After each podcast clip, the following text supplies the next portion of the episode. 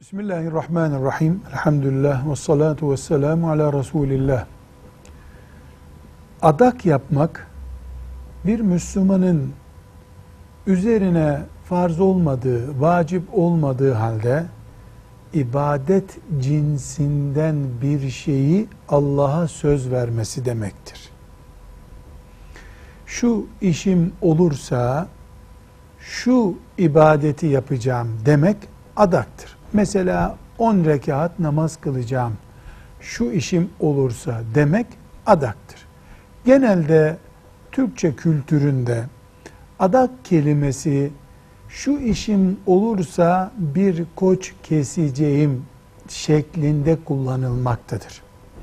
Adak yaptı yani koç kesecek demek istiyorlar. Bu dinen sakıncası olan bir şey değildir. Koçu kesmesi gerekir.